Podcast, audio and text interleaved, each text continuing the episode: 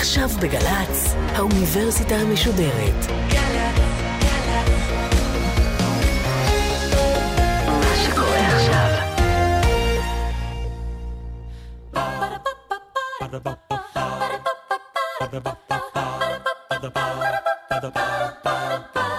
האוניברסיטה המשודרת בשיתוף מיזם וויז מציגה. המדען העירום מיטב החוקרים בישראל בשיחה עם בן שני, אחד על אחד, מול קהל. והפעם הדוקטור גורן גורדון מאוניברסיטת תל אביב על רובוטים סקרנים. עורכת ראשית, מאיה גאייר.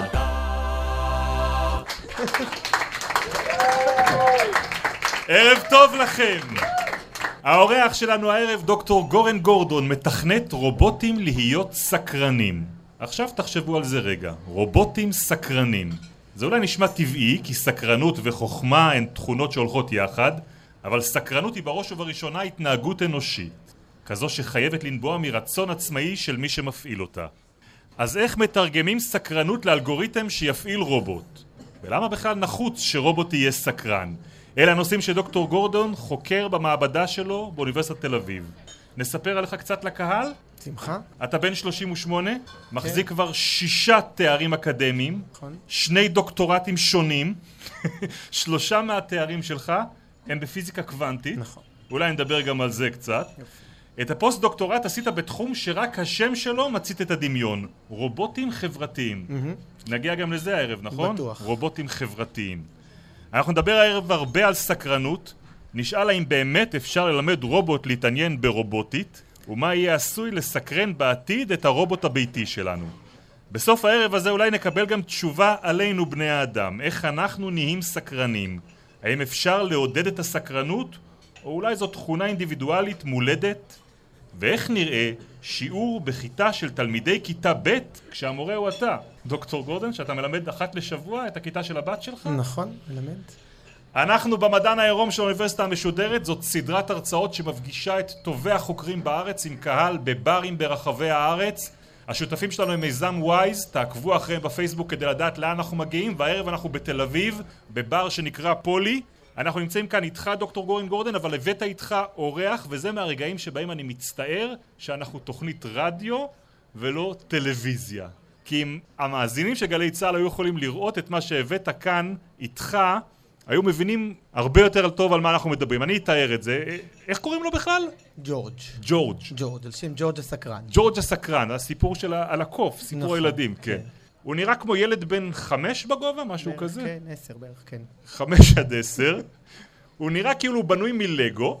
כן, זה, מ, זה בנוי ממקאנו, בעצם בנוי מהרבה חלקים אה, של פלסטיק. עם הרבה מאוד ברגים שצריך להרכיב. אבל הוא עונה על מה שלי יש בראש כשאני שומע רובוט ואומר רובוט, נכון? נכון. הוא נראה כמו, כמו ילד קטן, כמו נכון. בן אדם. יש לו עיניים, שתי עיניים עגולות וגדולות כאלה, זרועות ורגליים.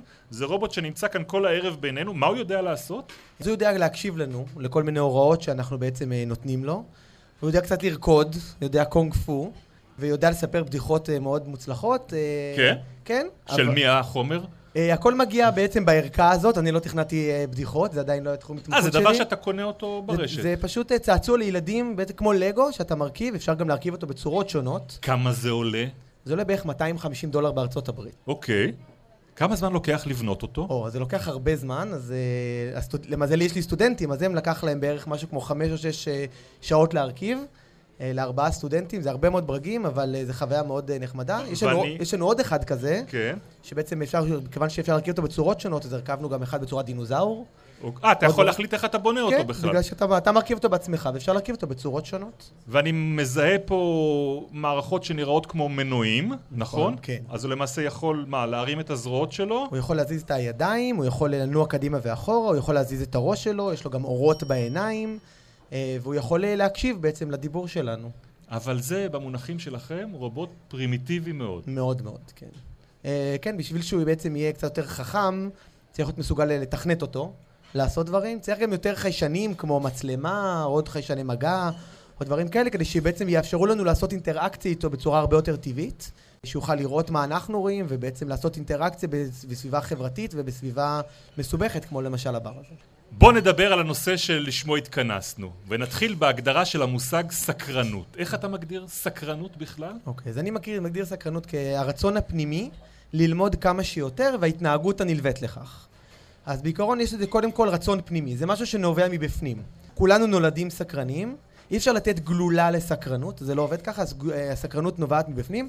אפשר להוריד אותה ולדכא אותה, אפשר uh, להגדיל אותה, אבל לכולנו יש את הסקרנות הזאת בפנים. אז זה רצון פנימי שנובע מהרצון שלנו ללמוד כמה שיותר. ואם אתה עוקב אחר בן אדם, למה סקרנות חשובה לו? נחוצה לו? הסקרנות חשובה כדי בעצם להיות מסוגל ללמוד דברים חדשים, להתעניין בדברים חדשים.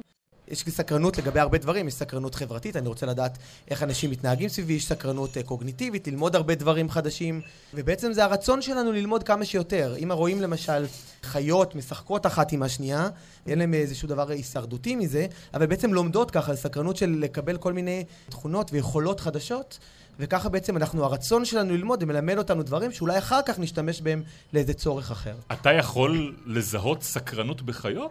כן, אז יש חיות סקרניות, אה, כמו שאומרים, הסקרנות הרגה את החתול, כן. אז אה, חיות הן מאוד סקרניות. אבל אני חושב, כשאתה מדבר על החתול, אתה מדבר על יצרים הישרדותיים, הוא מחפש אוכל, הוא לא סקרן כדי להעשיר את הידע שלו. אז, אז זה סוגיה מאוד מרתקת שהייתה בעולם הפסיכולוגיה הרבה שנים. האם סקרנות היא דחף, אה, מה שנקרא ראשוני, כמו רעב, או שזה בעצם דחף שניוני, שאתה צריך אותו כדי ללמוד משהו, כדי לשרוד. והיום הקונצנזוס הוא שדווקא סקרנות הוא, הוא דחף ראשוני, יש לו את כל המאפיינים של דחף ראשוני. כשאתה סקרן ורוצה ידע, יש לך באמת את אותו רעב שיש לך ממש לאוכל, ובסוף כשמספקים לך את הידע, יש לך את התחושה הזאת של ההנאה הזאת, שסיפקו לך את, ה, את הדחף הזה, ואתה יכול להמשיך הלאה. בעצם זה, זה דחף אה, ראשוני, ויש אותו גם לחיות וגם לבני אדם. כשמדברים על סקרנות לבני אדם, בדרך כלל מדברים על סקרנות, נקרא לזה קוגניטיבית או פורמלית, שאתה מנסה לגלות ידע, אתה שואל שאלות, אתה מנסה לברר המון דברים על העולם, אבל סקרנות יכולה להיות גם סקרנות פיזית, נותנים לך איזשהו אה, פאזל ואתה משחק בו, או אתה מגיע למקום חדש ואתה מנסה להבין מי נגד מי ומה יש בו, ואיזה דברים, איזה מקומות חדשים ודברים כאלה. אם תכניס עכשיו אה, כלב או חתול למקום חדש, הוא בהתחלה קצת יפחד, אבל אחר כך הוא יתחיל להתנהג ממש בצורה סקרנית של לנסות לגלות דברים חדשים, ממש כמו בני אדם. תשמע, כל מה שדיברנו עכשיו נשמע מתחום הסוציולוגיה, נשמע אולי מתחום הפסיכולוגיה, והתארים שמניתי אצלך בהתחלה, איך אתה מגדיר בכלל את שדה המחקר שלך? מה הדבר שאתה עושה הכי הרבה? וואו. אה, אני, אני כרגע עוסק בארבע אה, דיסציפלינות שאין לי בהן אף תואר, אה, שזה מדעי המחשב, כי אני מתעסק בעצם באלגוריתמיקה, הנדסה, כי יש לי רובוטים, פסיכולוגיה, כמו שאמרת, פסיכולוגיה התפתחותית בייחוד של ילדים, והרבה חינוך. זה ארבעה דברים שלא למדתי עליהם, אני לא יודע עליהם כלום. אבל כששואלים אותך, דוקטור גורן גורדון, מה אתה? אני פיזיקאי. פיזיקאי בהחלט. אני פיזיקאי אה, לגמרי. אני חושב בנוסחאות. זה, זה הדרך שבה אני רואה תופעה, אני רואה משהו גם בפסיכולוגיה וגם בחינוך. אני אוטומטית אה, יודע מה הנוסחה שמתארת אותה, ומהנוסחאות האלה כבר מאוד קל להפוך לתוכניות אה, מחשב ובעצם להפוך את זה לרובוטים. ממתי אתה פיזיקאי? מבערך גיל 12, תודות כמובן לאסימוב. כי מה? אייזיק אסימוב, אה, מדע בדיוני, ספרים של מדע בדיוני, אז קראתי את זה מגיל צעיר והתאהבתי בזה. אחרי זה הספר הראשון שקראתי באמת ברצינות היה של רוג'ר פנרוז, The Emperor's New Mind, וככה בעצם התאהבתי בפיזיקה קוונטית. פיזיקה קוונטית, למי שלא מכיר, זו הפיזיקה שמנסה לתאר את מה שקורה בתוך החלקיק הקטן, בתוך האטום. כן. בעיקרון יש אה, שתי תיאוריות שמתארות את העולם שלנו, שזה תורת היחסות, שזה הדברים הגדולים, וגלקסיות וכבידה, ותורת הקוונטים, שזה כל השאר. אה, שזה מגיע מחלקיקים קטנים כמו אטומים ואלקטרונים ופוטונים חלקיקי אור, אבל גם לתאר מולקולות והתנהגויות כאלה יותר מתוחכמות, זה עולה יותר ויותר בגודל של התיאור של מה שזה אה, מתאר, ובעצם יש המון תכונות מאוד מיוחדות בפיזיקה קוונטית שהן אה, נוגדות לגמרי את האינטואיציה האנושית, כמו שחלקיק יכול בשני מקומות באותו זמן, וחלקיקים רחוקים בעצם מתקשרים כאילו אחד עם השני. כן, כן, כן, כשאתם מתחילים לדבר על הפיזיקה הקוונטית הזאת שלכם, אני כל הזמן שואל, זה עניין תיאורטי לחלוטין, נכון? זהו, זה ממש לא תיאורטי. מה זאת אומרת? אין, אין, לא יכול להיות מכונה שמבוססת על התיאוריות האלה. אז כולנו מכירים פוינטר לייזרים ודברים כאלה, זה uh, מבוסס על תיאוריה קוונטית, מכשירי MRI מבוסס על, על uh, תיאוריה קוונטית, כל הטרנזיסטורים בעולם מבוססים על פיזיקה קוונטית. איזה טרנזיסטורים? טרנזיסטורים בתוך המחשב מבוסס בעצם על, על תיאוריה קוונטית שמתארת איך האלקטרונים מתנהגים בתוך הטרנזיסטור. אבל רגע, הטרנזיסטור בתור המחשב הוא טרנזיסטור שאומר 0 או 1, נכון? כן. היחידה הבסיסית של המחשב יודעת נכון. להגיד יש חשמל או אין, אין חשמל, חשמל, נכון? נכון? כן. והפיזיקה קוונטית אומרת... זהו, הפיזיקה הקוונטית בעצם, זה כבר מדברים על מחשבים קוונטיים, ומחשבים קוונטיים הופכים למשהו מאוד מיוחד, זה לא 0 או 1, זה 0 ו-1. זה יכול לעשות חישוב גם על 0 וגם ב-1 באותו זמן. אז זה נשמע לא כזה מתוחכם, כי במקום 0 או 1, 0 ועוד 1 זה לא נורא, אבל אם עכשיו יש לך עשרה ביטים כאלה, עשרה, מה שנקרא קוואנטום ביטס, ביטים קוונטיים, אז אתה יכול לעשות את כל הקומבינציות של 0 ו-1, זה אומר 2 בחזקת 10 חישובים בבת אחת. זאת אומרת, אתה יכול לחשב הרבה יותר. הרבה יותר, אבל בצורה, לא סתם הרבה יותר, אלא בצורה שהיום למשל כל ההצפנות שיש בעולם מבוססות על זה שיש חישוב לפרק אה, מספר לגורמים הראשוניים שלו, שיש אלגוריתם לפתור אותו, אבל הוא פשוט לוקח בערך מיליארד שנה. אבל דיברת קודם על ג'ורג'. אני יכול לקנות היום ברשת מחשב שמבוסס על פיזיקה קוונטית? או, אז uh, באמת uh, זה מאוד מאוד קשה. כדי שיהיה בעצם uh, מחשב שמבוסס על פיזיקה קוונטית, צריכים לבודד אותו מהסביבה. כל רעש הכי קטן גורם למחשב הזה לא לעבוד. הדוקטורט שלי בעצם, הדוקטורט הראשון שלי בפיזיקה קוונטית, היה איך לבודד מערכות כאלה בצורה אקטיבית, איך להגן עליהן, ואיך לאפשר למחשבים להיות יותר גדולים בצורה יותר... אבל כשאתה אומר מחשב קוונטי, מה המחשבים האלה כבר יודעים לעשות? אפשר לשחק עליהם משחקים כמו ש... שאני משחק בבית? לא, היום המחשבים קוונטיים הם לא כל כך מתוחכמים. המחשב כרגע לדעתי הכי מתוחכם יודע להגיד ש-15 זה 5 כפול 3. אבל זה בעצם מה שנקרא proof of concept, זה מראה שהעקרונות הפיזיקליים עובדים, והיום ש... עובדים ש... על להגדיל אותם. ומתי החלטת שאתה רוצה לחקור סקרנות? אוקיי, okay, אז uh, בערך בגיל 13. אה, גם מ... עברה שנה. עברה שנה. כן. אה, וגם ספר מדע בדיוני, גם של כמובן אייזיק אסימוב. אז יש לו ספר שנקרא Fantastic Voyage 2. זה נפלא שאת ההשראה שלך אתה מקבל מספרי מדע בדיוני. כל הרעיונות הגדולים היום במדע הם נכתבו בערך 30 שנה לפני שהם הומצאו על ידי מדענים. אפילו טראמפ נכתב לפני 30 שנה באיזשהו מקום, כן? כן. אמ, ובעצם הספר הזה מתואר על, אה, כמו שבפנטסטיק וויג' הראשון אה, אה, מזערו אנשים והם טיילו בתוך הגוף, אז הספר הזה מתאר בעצם אנשים שמוזערו והוכנסו לתוך המוח. ובעצם היו לי שתי אהבות מאוד גדולות, פיזיקה קוונטית והמוח הלומד, והתחלתי לקרוא המון ספרים על זה. התחלתי את האמת בתור עתודאי לרפואה, אז התחלתי דווקא, בחרתי בקטע של המוח, אבל במקביל למדתי גם פיזיקה. למה לא? אפשר, אם אפשר, יש, יש עוד, עוד כמה שעות פנויות ביום. ואחרי הדוקטורט בעצם בפיזיקה קוונטית החלטתי שאני יודע מספיק בשביל אה, לענות על הסקרנות שלי בפיזיקה קוונטית, ועברתי בעצם ללמוד סקרנות ועל המוח. והדוקטורט okay. אוקיי. השני שלי הוא בחקר המוח. ועל אה, על אה, כל מה שקשור לסקרנות, גם בהיבט של אה, חקר המוח וגם בהיבט של אלגוריתמיקה ומתמטיקה, ליישם את כל ההבנה שלי של משוואות בעצם למחקר של הסקרנות. עברנו קצת את גיל 13, נכון? קצת, כן. גיל יותר בוגר. יש איזה מאורע מכונן שמסמן את הרגע שבו אתה אומר, את השדה הזה אני רוצה לחקור? כן. אז בעצם ראיתי את הילדה הראשונה שלי נולדה. מה שמה? נוגה. זה היה ממש אירוע אה, כמובן אה, מדהים ומכונן, ובאיזה שלב היא נעמדה בפעם הראשונה. אז כמו כל ההורים פה יודעים, שבעצם זה... זה פלא. זה פלא ומטורף ומתלהב, מעזוב, זה גאווה, הנה, ילדה שלי נעמדה בגיל כזה, זה פשוט נפלא. אבל אני כמובן התחלתי להגיד למה. אוקיי. אין לה שום סיבה בעולם לעמוד, אנחנו נותנים לה אוכל, נותנים לה אהבה, הכל סבבי בבי, אין שום סיבה בעולם שהיא תעמוד. ואז הייתי לחשוב למה היא נעמדה, והגעתי למסקנה שהיא פשוט, היא גילתה עולם חדש. כשהיא נעמדה היא פתאום ראתה עולם של ברכיים, עד היום ראתה רק נעליים, זה נורא משעמם. ברכיים מתקפלות, זה די מגניב. אז היא למדה עולם חדש שלם בזה שהיא נעמדה, וראתה כי טוב, והתחילה לעמד, ואז גם התחילה ללכת.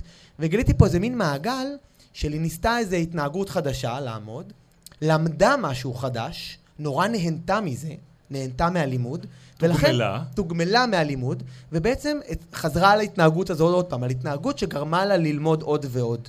אז בעצם גיליתי פה את המין, אה, חשבתי עליו, על מה שקוראים לו מעגל הסקרנות. אתה מבצע פעולה, לומד, מתוגמל על הלמידה, שוב, זה תגמול פנימי, ואף אחד לא נותן לך מחיאות כפיים או אוכל על זה שאתה לומד. זה שאתה לומד, אתה מתוגמל פנימי, אתה נורא שמח שאתה אהה הזה, וואי, גיליתי משהו חדש, ובגלל התגמול הזה אתה משנה את ההתנהגות שלך כדי ללמוד עוד. זה למעשה סקרנות, ככה אתה מתאר. ככה אני מתאר, זה ההגדרה, מה שכל זה הגדרה מילולית של לולאת הסקרנות, שזה אתה רוצה ללמוד כמה שיותר, ואתה לומד לשנות את ההתנהגות שלך כדי לקבל יותר ויותר מידע על העולם. למה לולאה? זה מחזורי, וזה גם, גם לא סתם לולאה, אפשר אפילו לקרוא לזה ספירלה, כי בעצם, נגיד אתה מתעניין במשהו ולמדת, זהו, למדת כל מה שאתה כרגע יכול ללמוד, אתה בעצם משתמש בידע הזה שלמדת כדי ללמוד דברים חדשים. ואז אתה עושה התנהגויות חדשות, אתה לומד לשאול שאלות חדשות, לומד לחקור דברים חדשים, ובעצם מה שאני כל הזמן אומר, לבן אדם סקרן, לכל תשובה יש עוד שאלה. אתה לומד משהו, אבל אתה מיד רוצה לדעת עוד ועוד. אוקיי, okay, אז למה זה רגע מכונן הפלא הזה שאתה רואה בדירת סטודנטים עם ילדה קטנה שנעמדת על רגליה? אה, בגלל שעכשיו אפשר להתחיל לרשום לזה נוסחאות. מה? ברגע שאני, יש לי מין הגדרה מילולית סגורה, יפה, הרמטית, נחמדה כזאת, אני מיד יודע איך להפוך אותה לנוסחאות. לנוסחה? לנוסחאות מתמטיות. כשאנשים שואלים אותי מה זה סקרנות, אז זה שלוש משוואות דיפרנציאליות מצומדות. כשאיינשטיין טבע את הנוסחה שלו על היחסות, אז אני ידעתי שהוא מדבר על, אה, על אור ועל מסה ועל אה, מהירות, נכון? נכון, כן. ומה זה התטא והדלתא שאתה מדבר עליהם שאלה- פה? זו שאלה מעולה. בעצם, מה זה בכלל למידה? מה זה נוסחה של למידה בכלל? אז נוסחה של למידה זה בעצם אתה מנסה ללמוד קורלציות, או ללמוד לחזות משהו. ויש לך איזושהי פונקציה שמתארת, אני יודע לחזות שמחר ירד גשם, נגיד משהו כזה. יש לך בנוסחה הזאת המון פרמטרים. ועכשיו אתה משנה את הפרמטרים האלה כדי להיות מסוגל לחזות יותר טוב. אני אוקיי. רוצה לקשר את זה למוח, כי זה נראה לי אוקיי. מאוד מאוד יסביר. אז uh, במוח יש לנו המון תאים, שקוראים לזה תאי עצב, נוירונים, נוירונים. ויש להם המון קשרים. הקשרים האלה נקראים סינפסות, ובעצם הפעילות של המוח זה הפעילות של הנוירונים, אבל הרשת הזאת זה בעצם הקשרים בין הנוירונים. והקשרים בין נוירונים מאופיינים בחוזק קשר. קשר חזק אומר שנוירון אחד ישפיע על נוירון אחר, קשר חלש אומר שהנוירון אחד ישפיע פחות על נוירון אחר. אוקיי. אלה הפרמטרים שיש לנו במוח, חוזק הקשר הזה. ומה זה למידה במוח? זה שהפרמטרים האלה, הקשרים האלה במוח, מתחזקים ונחלשים. אנחנו מקבלים מידע מהעולם, ואזורים שבעצם יעזרו לנו להתנהג או ללמוד דברים, בעצם משנים את הקישוריות הזאת, את החוזק הקישוריות הזאת במוח. וככה בעצם אנחנו לומדים להתנהג בצורה אחרת ויותר טובה. אז מה שעשו, לקחו אה, מדעני מחשב ולקחו את העיקרון הזה, נגיד לאלגוריתם שנקרא רשתות נוירונים מלאכותיות, והפרמטרים האלה זה באמת קשרים בין אה, פונקציות שנקראות נוירונים מלאכותיים, ומשנים את הפרמטרים האלה ככל שאתה לומד, וכך לומדים לחזות יותר טוב. אני חייב רגע בעניין הזה לפתוח סוגריים ולשאול אותך, כי כשאתה מסתכל על נוגה ואתה רואה סקרנות, ואתה רץ ואתה מתרגם את זה אחר כך לנוסחה, זה בעצם אומר שכשאתה מסתכל עליי, אתה רואה מול עיניך מכונה? אוקיי, אני לא אפול לפח הזה. למה פעם? לא, לא, אה, אני לא אקרא לך מכונה, לא בכל... לא, לא לא, בפרצוף. אני לא אעלב, אני רק לא רוצה בפרצוף. להבין. כן. זה אומר שלמעשה, אתה טוען שהכל בנוי אצל כולנו אותו דבר? לא, וואי, אוקיי, שאלה מעולה, יופי, כי אני ככה לצאת מהפח. לא. אוקיי. אה, אנחנו בנויים בצורה אחרת לגמרי. אנחנו, הניסיון שהיה לנו בחיים, מהיום הראשון שבו נולדנו, בעצם, כמו שאמרתי, מעצב אותנו. הניסיון, המידע שאנחנו מקבלים, האינטראקציה שלנו עם אנשים אחרים, עם אובייקטים, עם עצמנו, בעצם משנה את המוח שלנו. ומכיוון שאין שני בני אדם שעברו אותם חיים, המוח של כל אחד פשוט שונה. כי הוא אוקיי. למד דברים חדשים. ולכן כל אחד מתנהג אחרת, מפרש אחרת, מבין אחרת, וכל אחד הוא בן אדם אבל אחר. עדיין אתה אומר, הכל שם חומר, הכל שם פיזיקה בין החומרים האלה, אין שום דבר מעבר לזה. אני כן אפול לפח, ואני אענה על השאלה הזאת. אני מדען, וכדי ששאלה תהיה מבחינתי מעניינת, היא צריכה להיות שאלה מדעית. שאלה מדעית מוגדרת על ידי שאלה שניתן להפריך אותה. תיאוריה מדעית זה תיאוריה שניתן להפריך. זה אומר שניתן למצוא איזושהי עדות ששוללת את התיאוריה. לגבי כל מה שקשור לתודעה, נפש האדם, יש לזה המון שמות, אי אפשר היום לתאר ניסוי מדעי שיפריך אותה, שיגיד לכולם, ישכנע מעל לכל ספק, שאין נפש לאדם ושאין תודעה. אין היום ניסוי כזה בכלל שאפשר לחשוב עליו.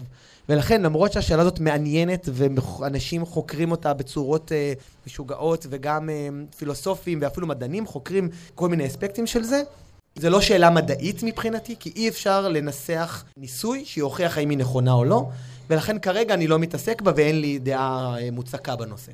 אוקיי. התחמקתי יפה? כן, אבל נראה לאן זה מוביל אותך בהמשך, כי מה אתה עושה עם הנוסחה הזאת? כשאתה אומר, אוקיי, מצאתי דרך להגדיר מה זה סקרנות, איך נראית הלולאה הזאת של סקרנות, אתה יכול אחר כך ללכת ולהזין את זה באיזה מחשב ולגרום לו לעשות משהו? בדיוק, ברגע שזו נוסחה מתמטית, מאוד קל יחסית להפוך את זה לאלגוריתם של מחשב, ולהכניס אותו לרובוט. מה מגדיר רובוט? או, שאלה מעולה. יש, יש גם שם דיונים, זה לא הגדרה מאוד מאוד חד-חד ערכית, אבל בעיקרון זה מכשיר שגם חש את העולם, יש לו חיישנים, מקבל החלטות על בסיס החיישנים האלה, ומבצע אותם על ידי מנועים שמשפיעים על העולם. הבנתי לגמרי. אז הכנסת לתוכו את נוסחת הסקרנות ורצית שיקרה מה? רציתי בעצם שהוא ילמד על העולם, אבל לא סתם ילמד על העולם, הוא ילמד איך להתנהג כדי ללמוד על העולם. כל היופי באלגוריתם סקרנות, זה אלגוריתם שגורם לו להתנהג בצורה שהיא נובעת מהאלגוריתם. אני לא מתכנת את הרובוט הסקרן שלי איך להתנהג. אני לא מתכנת אותו להזיז את היד, להזיז את העין. הוא לומד לבד איך כדאי לו להזיז את היד ואת המצלמה, כדי ללמוד בצורה האופטימלית כל מיני דברים על העולם. ומה אתה מבקש ממנו לעשות? או, ביקשתי ממנו, תלמד כל מה שאתה יכול. מה זה כל מה שאתה יכול? אז מכיוון שהרובוט מאוד פשוט, הוא לא יכול הרבה. יש לו מצלמה ויש לו מנוע אחד שיכול להזיז את המצלמה ומנוע אחד שיכול להזיז את היד. זה שני מנועים ומצלמה. הוא רובוט מאוד מאוד פשוט. ואחד הדברים המדהימים, נגיד, שהרובוט הזה למד, זה הוא למד לזהות את עצמו. היה הייפ מטורף על רובוטים שמזהים את עצמם בראי, וכבר תודעה ומודעות עצמית ודברים כאלה. אני בעצם הראיתי שזה מה שנקרא קורלציה מסדר שני. ברגע שאתה לוקח כל רובוט שיודע להזיז את עצמו ויודע להסתכל אה, עם מצלמה, תריץ את האלגוריתם רגע, הזה. רגע, לפני שאתה הופך את הרגע הזה למשעמם, כן. ספר לי על היום שאתה נכנס למעבדה שלך, ומה, כמה ימים הוא שם הזיז את הזרועות שלו? בערך שבוע. שבוע עובד, מחובר לחשמל, מזיז, מרים ומוריד, מוריד, מוריד, כמו שאני מדמיין, כן? כן, חורק ממש. שם בצד. מתי אתה מבין שקרה שם משהו בתוך הרובוט לגו הזה? אז בעצם אתה מסתכל, בגלל שזה רובוט, בניגוד לבני אדם, אתה יודע על כל מה שקורה לו בפנים, כי זה הכל בסוף נמצא באיזשהו מחשב, ואז אתה מסתכל על מה הוא בעצם למד. אז לדוגמה, ל- ללמוד לזהות את עצמו, אני נתתי לו תמונה, זו תמונה שהוא ראה מהמצלמה, התמונה של היד שלו ושל גם דברים אחרים, ואז הוא, התוצאה של הלמידה הזה זה אחד איפה שהיד, ואפס איפה שלא היד. אם תראה לו גם עכשיו תמונה של היד של עצמו, הוא ידע להגיד, זה היד שלי. ממש כמו שמספרים על תינוק, אתה יודע שבימים הראשונים הוא בוחן את הגבולות בינו ובין אימא שלו, בינו ובין העולם, ומזהה זה- מהם האיברים שלו. זה נכון, אבל זה אפילו יותר מזה. למה יותר מזה? כי אמרנו שסקרנות זה לא רק למידה, לא ללמוד לזהות עצמך, זה ללמוד לזוז כדי לזהות את עצמך. אז הרובוט הזה לא רק למד לזהות עצמו, הוא למד איך כדאי לו להזיז את היד ולהזיז את העין כדי ללמוד את זה, ומה שהוא למד לעשות, זה הוא למד לעקוב אחרי היד הזזה שלו. ויש שלב התפתחותי כזה בתינוקות שהם מגלים את הגוף של עצמם ומתחילים לעקוב אחרי הגוף של עצמם, והרובוט שלי, עם אלגוריתם אחד בלבד, למד לזוז ככה. זו הייתה תכונה שהיא נבעה מהאלגוריתם. אני לא תכנתתי את הרובוט לזוז בצורה הזאת, הוא למד לזוז בצורה הזאת ממש כמו תינוק. וברגע הזה מה? קופצים במעבדה? ב- לגמרי פותחים את הבקבוק שמפניה ואומרים, וואו, יש מאמר. יש מה, אוקיי. אבל תשמע, בשביל מה יש רובוט עם זרועות ומצלמה? אם לא בשביל שנעמיד אותו במפעל ביפן, הוא ייקח חתיכת פח, ירים אותה בדיוק במקום הנכון ויבנה מכונית ממנה. אני יכול הרי לתכנת את כל הדברים האלה מראש. מה אני צריך ללמד אותו להסתכל ולזהות את היד שלו אחרי שבוע? זה הישג גדול? זה הישג אה, ממש ממש קטן, אה, אבל אה, בעיקרון הרובוטים האלה שאתה מדבר עליהם, הרובוט המ- התעשייתיים, נמצאים בסביבה מאוד מאוד מוגדרת, ומאוד מאוד אפשר לתכנת אותם, אין להם שום משתנה לא ידוע, אין שם משהו דינמי ומסובך, שהם לא יודעים לחזות ולעבוד איתו. אבל היום רובוטים נכנסים בעצם למקומות שבהם נמצאים אנשים. ואין מה לעשות, אנשים הם דבר מסובך ולא ידוע. ואפילו יש רובוט, וזה רובוט שאולי נדבר עליו אחר כך במעבדה שלי, שזה רובוט תעשייתי, אבל רובוט שנועד לעבוד במפעלים ליד אנשים. וכאן כבר זה לא כזה פשוט לתכנת אותו, מכיוון שהוא עובד ליד אנשים, הוא צריך להיות מסוגל לתקשר איתם, להביע להם מה הוא הולך לעשות כדי שהם לא יופתעו, ולעבוד עם הבן אדם ביחד. וכדי לעשות את זה, הוא צריך להיות מסוגל ללמוד ולהבין ולהתמודד עם מצבים לא ידועים. אתה יודע, כש, כשישבו בעבר בכיסא שלך מדענים שחקרו נושאים מתחום הבינה המלאכותית, נכון? אנחנו מדברים, למשל, אני זוכר את פרופסור אמנון שעשוע שישב כאן, הוא הממציא של, של מובילאיי, המצלמה שנמצאת ברכב וסורקת את הכביש ויודעת לזהות סכנה, או אנשים שחוקרים פרצופים, המכשירים שיודעים לזהות פנים מתוך uh, הרבה תמונות. הם דיברו על זה שהדרך ללמד את המחשב היא להראות להם הרבה הרבה הרבה תמונות עד שהם ידעו לזהות מתוכן את הפרצוף, או להראות להם הרבה סצנות בתוך הכביש כדי שהם ידעו לבחור מתוכן את הסצנה הנכונה. נכון. אתה מדבר על תהליך אחר לחלוטין. אחר לגמרי. זה באמת, יש עכשיו איזה מין מתח בין שתי גישות. זה האם אתה נותן הרבה מאוד מאוד דאטה, כמו שאתה מדבר, ומנסה ללמוד מזה, לבין רובוט שנמצא בסיטואציה מסוימת ולומד להגיב לסיטואציה שלו, לומד מהאינטראקציה שלו.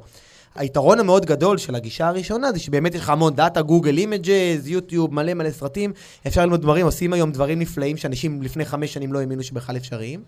והגישה של הרובוט הסקרן הזה, זה שעכשיו אתה נגיד מכניס רובוט לבית חדש, אוקיי. הוא מעולם לא ראה אף תמונה בתוך הבית הזה, עכשיו צריך מאוד להתמודד, הוא צריך ללמוד, הוא נכנס למטבח של הבית, וצריך למצוא איפה הסכו"ם, ואיפה הצלחות, ואיפה הדברים האלה, כי אתה רוצה שהוא יתחיל להפעיל לך את הבית. אבל מה זה שונה מהרומבה שנכנסת הביתה ויודעת לטאטא אותו אחרי כמה ימים ש- שהיא אז, בדקה את אז החדר? אה, אני די בטוח שאתה לא רוצה לתת לרומבה להיכנס למטבח ולהתחיל לעבוד עם סכינים, כי בעיקרון האלגוריתם שלה הוא מאוד מאוד פשוט, והפונקציונליות שלה היא מאוד מאוד פשוטה.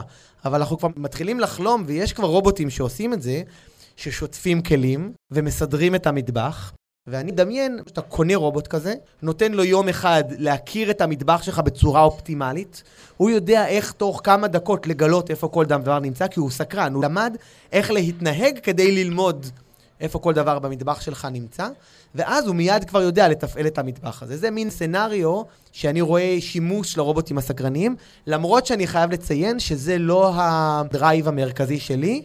אני דווקא בעזרת הרובוטים הסקרנים מנסה ללמוד בחזרה על אנשים. טוב, דוקטור גורן גורדון, על הדברים האלה בדיוק אנחנו הולכים לדבר איתך בחלק השני של המפגש, גם על היישומים התעשייתיים, גם על היישומים החברתיים של רובוטים, גם על איך זה חוזר אלינו בני האדם, אבל לפני זה יש לנו כאן בבר שנקרא פולי בתל אביב, הרבה קהל שהגיע לשמוע אותך הערב.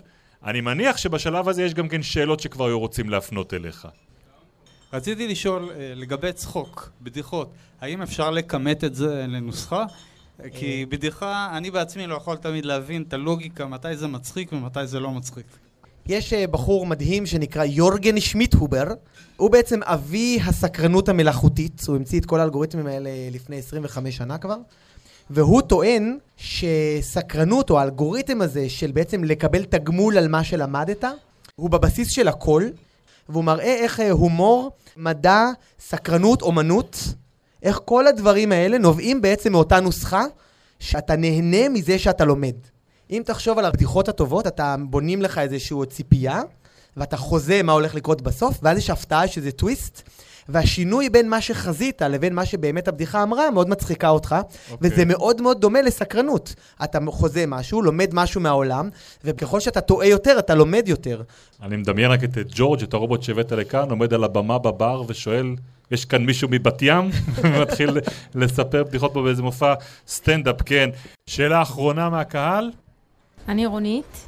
Um, רציתי לדעת uh, אם הצלחת גם to unteach אה, לרובוט, כאילו לגרום לרובוט כמו reverse, אם הוא למד משהו ואתה לא שמח מזה שהוא למד את זה, אם אתה יכול לגרום לו, כאילו למחוק את הלימוד הזה. כמו יודה, you must learn to unlearn, אם כן, משהו כזה. יודה. סבבה? ואם זה מן הסתם אפשרי גם בבני אדם, או whatever, או... התשובה היא יחסית פשוטה, זה מחשב, אני עושה מה שאני רוצה. אני שם הכל אפס, והוא לא יודע כלום. השליטה שלנו לרובוט היא מאוד מאוד גדולה. דוקטור אה, גורן גורדון, אל תלך לשום מקום. גם אתם כאן בבר לתל אביב תישארו איתנו, אבל המאזינים של גלי צה"ל נפרדים מאיתנו בשלב הזה, הם יחזרו לחלק השני של המפגש איתך בשבוע הבא. בינתיים נודה לעורכת שלנו מאיה גייר, למפיקות ועורכות התחקיר תום נשר ואביגיל קוש, על הביצוע הטכני כאן הערב בין יהודאי ובין קטן. תודה נוספת לליאור סנבטו ולעמותת וויז, השותפים שלנו במדען העירום, ועד הפעם הבאה, לילה טוב.